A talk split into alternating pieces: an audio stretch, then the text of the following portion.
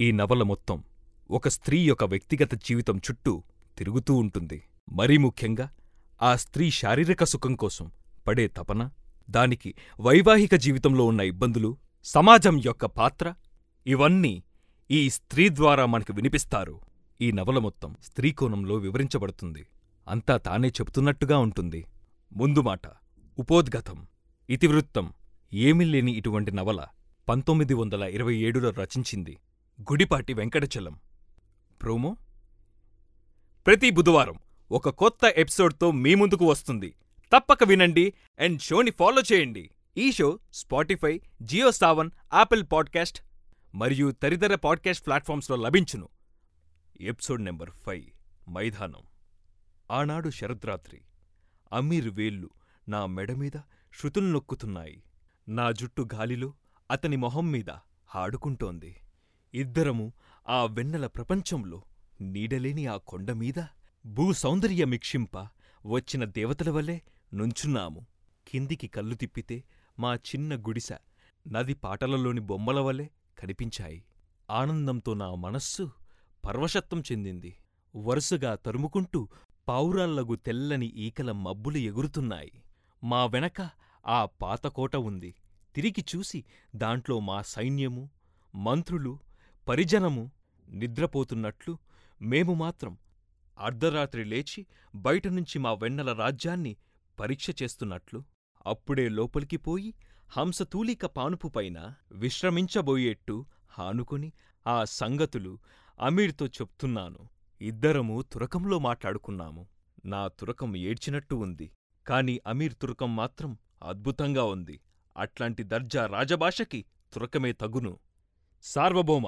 భుజబలంతో జయించి శత్రువుల దునుమడి పీడుపరిచిన ఈ మహారాజ్యాన్ని అర్ధరాత్రి నా కన్నుల పండువుగా ఒక్కసారి వీక్షింపనీయండి.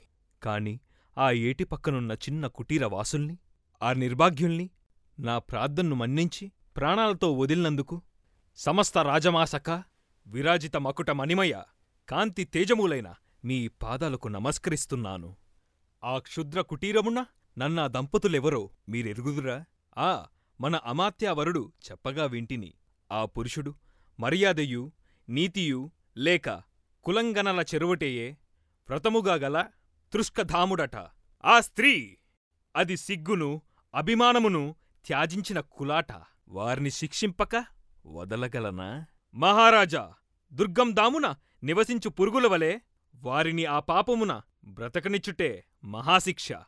రాజ్ఞి వారితోనేమి? తలుచుకునుటకైనా తగని అతుచ్చుల ప్రస్తవనమానము నీ మొక సౌందర్యాన్ని కోరి చంద్రుడు మేఘముల మాటన దాక్కున్నాడు.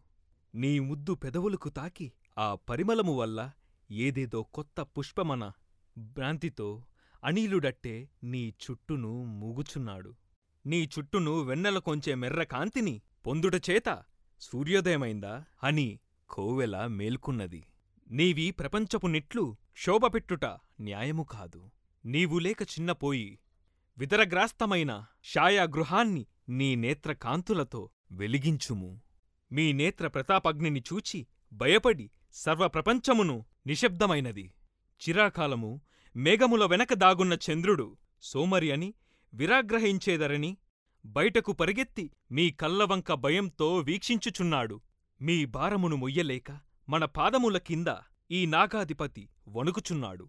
మీ సౌందర్య మహిమను ప్రేమించి మెచ్చుదామని కుటీరమున బంధింపబడ్డ ఇంతి విరాహ తపమున ఏడ్చు కన్నీళ్ళే ఆ ఏరు. ఆమె నిట్టూర్పు అమీర్ కొట్టవచ్చాడు. నేను పరిగెత్తాను త్వరలోనే అలిసిపోయినాను.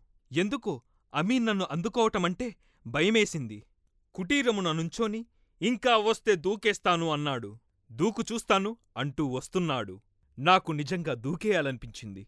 దూకి అతని కళ్ళల్లో బాధని చూడాలని కోరిక కాబోలు. అతనికి నామీద వ్యాధిని కలిగించింది.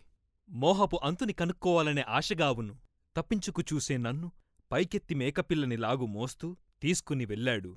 గట్టిపడ్డ అతని దండలమీద చేతులు వేసి పట్టుకొని కిలకిలా నవ్వుతూ ఇటూ అటూ చంటిపిల్లవల్లే తన్నుకుంటున్నాడు. అతనికి ఎదురుదెబ్బ తగిలి అబ్బా అంటే కొంచెం సంతోషం వేసింది. దెబ్బ బాధతో పళ్ళు బిగించి నన్నడవనీకుండా తన రొమ్ములకి నా ఎముకలు విరిగేటట్టు ఒత్తుకొని వేలి చదునుగా ఉన్న రాతిమీద పడుకోబెట్టాడు. నీ మూలంగా నాకెంత దెబ్బ తాకిందో చూడు నేను పకపకా నవ్వాను. ఎత్తే నా ప్రదేశంలో నుంచి లోయలోకి నా నవ్వు ప్రతిధ్వనించి మూడుసార్లు నవ్వులు దూరం దూరంగా వినపడ్డాయి. అమీర్ రొమ్ములపైన తలపెట్టుకొని వెన్నెలతో నిండిన దక్షిణ దిక్కుకేసి చూస్తూ శాంతంగా పడుకున్నాను. సంపూర్ణమైన సంతుష్టితో నా చెయ్యి గరుకైన అతని చెంపల్ని రాస్తూ అతని మొహం మీద జుట్టును తాకుతోంది. చక్కగా తెల్లగా మా కంటినిండా కళ్ళనిండా గాలినిండా వెన్నెల ఉక్కిరిబిక్కిరైంది కోట గోడల కింద దాక్కున్న చీకట్లు గంభీరంగా కనపడ్డాయి. ఆ కొండపైన నివసించి ఈ వెన్నెల్ని అనేక సత్కారాలు అనుభవించిన రాణుల ఆత్మలు నా చుట్టూ మోగినట్లు అయింది.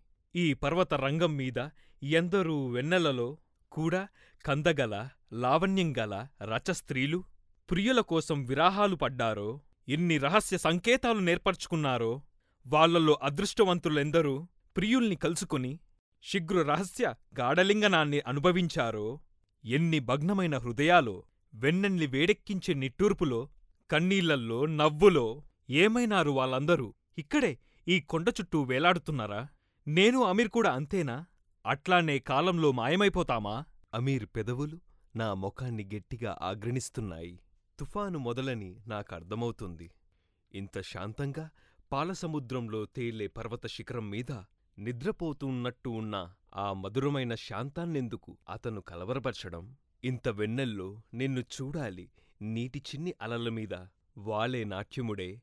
వెన్నెల నీ జుట్టుమీద చిన్ని చిన్ని చిందులు తొక్కితే చూడాలి. అలిసి నీ వక్షల నీడల కింద నిద్రపోతాను. అని నన్ను ఒక్క నిమిషంలో వివస్త్రను చేసి చూశాడు. ఆనందముద్రిత నేత్రాలతో అమీర్ తెలుగుదేశంలో పుట్టి నన్ను పట్టుకుని ఈ ఎడార్లల్లో పడి ఉండక ఏ పారసిక దేశంలోనో పుట్టి ఉంటే మహాకవిని అయ్యేవాణ్ణి నా ఉద్దేశం. నల్లని గోదావరి తరంగాల మీద చూశాను మళ్ళీ నీ చుట్టుమీద చూస్తున్నాను. ఈ వెన్నెల చిందులు అంటాడు. జుట్టు నా మొహం మీద పడే వంపుల్ని చూసి నల్లని సముద్ర తరంగాలు వంపు తిరిగి తెల్లని నురుగుమీద పరిగెత్తుతూ మీద పడేందుకు వస్తున్నట్టు భయమేస్తుంది అంటాడు. ఆ రాత్రి మాత్రం చిత్రకారుడై ఉంటాడనిపిస్తోంది. నన్నిట్లా చూసి పొట్ట దగ్గర చెయ్యి వేసి ఇక్కడైతే ఏమిటి? ఇట్లా సాగిందేం? అన్నాడు. ఇంక నాకే నిశ్చయం లేందే ఎవరూ కనిపెట్టటం సాధ్యం కాక. ముందే కళా రసజ్ఞుడు అందమైన వంపులకి కాని వాటికి నూరో వంతు భేదమైనది తెలియగల అతని కళ్ళకి తెలిసింది. ఊరికే గుడ్డిగా ప్రేమించబడటం ఒక విషయం. ప్రేమిస్తున్నారని సంతోషంగా ఉంటుంది. కాని అటువంటి రసజ్ఞుడు సౌందర్య రాధకుడు ప్రేమిస్తూ ఎందుకు ప్రేమిస్తున్నాడో దేన్ని ప్రేమిస్తున్నాడో తెలుసుకుని ప్రేమించి ప్రేమని పొంది అతను ప్రేమించగల సౌందర్యాన్ని కలిగి ఉన్నానే జ్ఞానం గొప్ప గర్వాన్ని ఇస్తుంది. అమీర్ చూపుల్ని నిలిపివేయగల నా శరీరం మీద నాకెంత ప్రేమ? నా కోసం నా కళ్ళని మెరిపించేందుకు నా చేతుల్ని లావణ్యవారాలతో నించేందుకు మీ వాళ్ళు మీ బ్రహ్మలు తపస్సు చేసి దేవతల్ని మెప్పించి నిన్ను కన్నారు అనేవాడు. ఆ అమీర్ నా అందాన్ని తప్పుపట్టాడిప్పుడు కాని నాకది బాగానే ఉంది. గంతులేసి నా మనసు అతని కంఠంలోని బాధని వినదల్చుకోలేదు. అమీర్ అదింకా ఎక్కువేటట్టుంది. లోపల ఎవరో స్థలం కోసం వెతుక్కుంటున్నారు అన్నాడు. ఎంతో సంతోషంగా అమీర్ నా మీదపడి నలిపేస్తాడో చీల్చేస్తాడో అనే భయంతో చేతులడ్డుగా పెట్టి కళ్ళు మూసుకున్నాను. ప్రళయాన్ని ఎదుర్కోవడానికి తయారవుతున్నాను. కాని అతను తలవంచుకుని ఆలోచిస్తూ పెదవు కొరుకుతూ నుంచున్నాడు. ఇంకరా ఇంటికి వెడదాం అని నిరుత్సాహమైన గొంతుతో నెమ్మదిగా అన్నాడు. నా మనసులో రాయిపడ్డది వెన్నెల మాయమైంది. నా అమీర్ ముఖంలోని ఆ ఒక్క నిర్ణయం ఆయన చూపుతోనూ ఈ ఎత్తమీటి అన్న ఒక్క మాటతోనూ నా జీవిత ఆకాశం మీద నల్లని మేఘాలు కమ్మాయి. చూడు ఆ పొట్టె దగ్గర వ్యవహారం నాకేమీ బావుండలేదు. దాన్ని ఎట్లానన్నా వదిలించుకో. ఏం చెయ్యను? పోగొట్టుకో. నీ బిడ్డ అమీర్ నా బిడ్డ కాదు. దెయ్యం. బిడ్డా వద్దు ముద్దు వద్దు. చంపేయ్! నేను మాట్లాడలేదు. ప్రేమ కోసం అమీర్తో వచ్చేశాను. ఇంకా రెండో ఆలోచనే లేదు. కాని ఇప్పుడు ఆ పని చెయ్యమంటే పెద్ద భయం మొదలుపెట్టింది. దేన్నన్నా చంపడం ఎవరి డబ్బన్నా దోచుకోవడం అన్యాయంగా సాక్ష్యం చెప్పి ఖైదుకు పంపడం ఈ పనులు చేయవలసి వస్తే ఎట్లాంటి పాపభయం తోస్తుంది? ఈ పనితో దేవుళ్ళందరికీ నా మీద కోపం వస్తుందని అమీర్ నన్ను ఎట్లానో శిక్షిస్తారని వణుకు పుట్టింది. ఇప్పుడు అట్లానే అనిపిస్తోంది. నిజంగా శిక్షించారేమో. అదికాక ఏదో ప్రేమ కూడా అప్పుడే ఉదయించింది. దేనిమీదో తెలియని దానిమీద అమీర్ పడే అసహ్యం కూడా నా ఈ భయాన్ని జయించలేకపోయింది. పిల్లి తన పిల్లలకే పడే రక్షణోద్రైకం నాకప్పుడే కలిగింది. అమీర్ హంతకుడైనట్టు నేనా అనాథ శిశువుని రక్షించవలసినట్టు రక్షణ కోసం అది నన్ను వేడుకున్నట్టు తోచిందిప్పుడు. ఏమైనా సరే నన్ను అమీర్ వదిలివేసినా నా బిడ్డని రక్షించుకోవాలని నిశ్చయించుకున్నాను. అతనెంత బతిమాలినా నేను ఒప్పుకోలేదు. నాకే అర్థం కాని ఎన్నడూ లేని మొండిపట్టు ఒకటి బయల్దేరింది నాలో. అతనిమీద నా గొప్ప మోహాన్ని మింగివేయగల ఇంకో శక్తి నాలో పెరిగింది. ఆ కోపంతో అమీర్ అక్కడక్కడ తిరుగుతున్నాడు. నేను ఒంటరిగా కొండమీద తేలే నీళ్ళని చూస్తూ కూర్చునేదాన్ని. కాని అంత ఒంటరి అనిపించేది కాదు. అమీర్ ఒకరోజు తాగి వచ్చి నన్ను కొట్టాడు. కాని తర్వాత పశ్చాత్తాపంతో ఎంతో ప్రేమ చూపాడు. ఒకనాడొక దక్షిణాది చీర తీసుకొచ్చి నాకిచ్చాడు. నేను ఇదేమిటా? ఇతనికి ఈ చీరల మీద శ్రద్ధ అనుకుంటున్నాను. నాకు కనపడకుండా ఇది కట్టుకో అన్నాడు. నా ముఖం మీద ఉమ్మేసినట్టయింది. నా జీవితం ఏం కావాలి? విచారం గట్టిగా పట్టుకుంది. అమీర్ నాలుగైదు రోజుల్నుంచి అసలు కనబడటం లేదు. నేను ఆ పని ఒప్పుకుంటేనే కాని అతనితో ఇంకా సౌఖ్యం లేదని తెలియజేశాడు. నన్నీ విధంగా ఒంటరిగా నమ్మించి తీసుకొచ్చి ఎంత చెప్పినా నా భయాన్ని అర్థం చేసుకోక నన్ను ఇట్లా వదిలివేసే అతని కఠినత్వానికి ఎంతో కోపం వచ్చింది. ఏడుపొచ్చింది. ఒకరోజు మధ్యాహ్నం పెద్ద పోట్లాటైంది. ఆ ఆరు నెలలు తను ఎక్కడికో వెళ్ళిపోతున్నాడు. వెళ్ళవద్దని నేనేడ్చాను. అయితే తన మాట వినమంటాడు. వినకపోవడానికి కారణం చెప్పమంటాడు. చెప్పటం ఎట్లానో నాకు తెలియదు. మొండికేసి మాట్లాడకుండా మూల కూర్చున్న నన్ను చూసి పళ్ళు కొరికి కర్ర తీసుకుని బాదాడు. నేను మాట్లాడలేదు చప్పున పెద్దగా ఏడ్చాను. దీని మూలానే ఈ పాడు పిశాచం మూలానే నీకు నాకు చెడిందని నా డొక్కలో ఒక తన్ను తన్నాడు. ఎక్కడో అతని మీద అంత కోపంలోనైనా అతని కాళ్ళను ముద్దు పెట్టుకోవాలనిపించింది. అదిగో తృణీకనం కనపడుతుంది నీ ముఖంలో కాని అమీర్ని చూశావా? కోపంలో కళ్ళు ఎర్రగా రుద్రుడు వలె మెరుస్తూ ఆ పెద్ద చేతులు బిగించి అట్లాంటి వాడికి అంత ఆగ్రహం తెప్పించేటంత అదృష్టం ఎవరికి కలుగుతుంది? కోపం వచ్చింది కాని అతనిపైన గౌరవం అధికమైంది. దృఢంగా కోపం తెచ్చుకొని నిశ్చయంగా కొట్టగలిగిన వాళ్ళని చూస్తే ఉండదు మరి? హత్యైనా సరే ఆత్మహత్యైనా సరే చెయ్యమంటారు. తమ కోసము నీకోసము తాము చేస్తారు. ఏ చిన్న బాధలు సందేహాలు పాపాలు వాళ్ళకేమీ అంటవు వాళ్ళకు అర్థం కావు. వాళ్ళు ప్రేమ చూపినా ద్వేషం చూపినా దేవతలే. ఆ దేవతలకి చేసినట్టు ఆత్మారాపణ చెయ్యాలి. దేహాన్ని ప్రాణాల్ని పిల్లల్ని అర్పించాలి. వాళ్ళ పాదపీటలు వద్ద ఈ చచ్చు మొగుళ్ళు అట్లాంటి త్యాగం అడిగే అంత సమర్థులు కారు. గయ్యాలి గంప భార్య రోడ్డు మీద పడి అరిస్తే నోరు మూసుకున్నాడు. మా ఊరి కారణం బళ్ళో కుర్రాడితో తన కళ్ళ ముందు కాపురం చేస్తున్నా. బయటికెక్కడికొస్తుందోనని కనిపెట్టి కడుపులో దాచుకున్నాడు హెడ్మాస్టరు నేనే ఇంకొకడి కోసం కన్నెత్తితేనా? ఇక్కడే నరకడు అమీర్. నన్నే ఇంకొకడు కన్నెత్తి చూస్తేనా? వాడి కళ్ళు పీకి పాతి పెడతాడు. పది మంది వచ్చి మీదపడ్డా తనని నరికినా నన్ను వాళ్ళకి వదిలి పరిగెత్తుతాడా? విస్తరి నిండా తుప్పర్లు పడేట్లు తెడతారు. దొంగతనంగా బుగ్గలు మెలేస్తారు.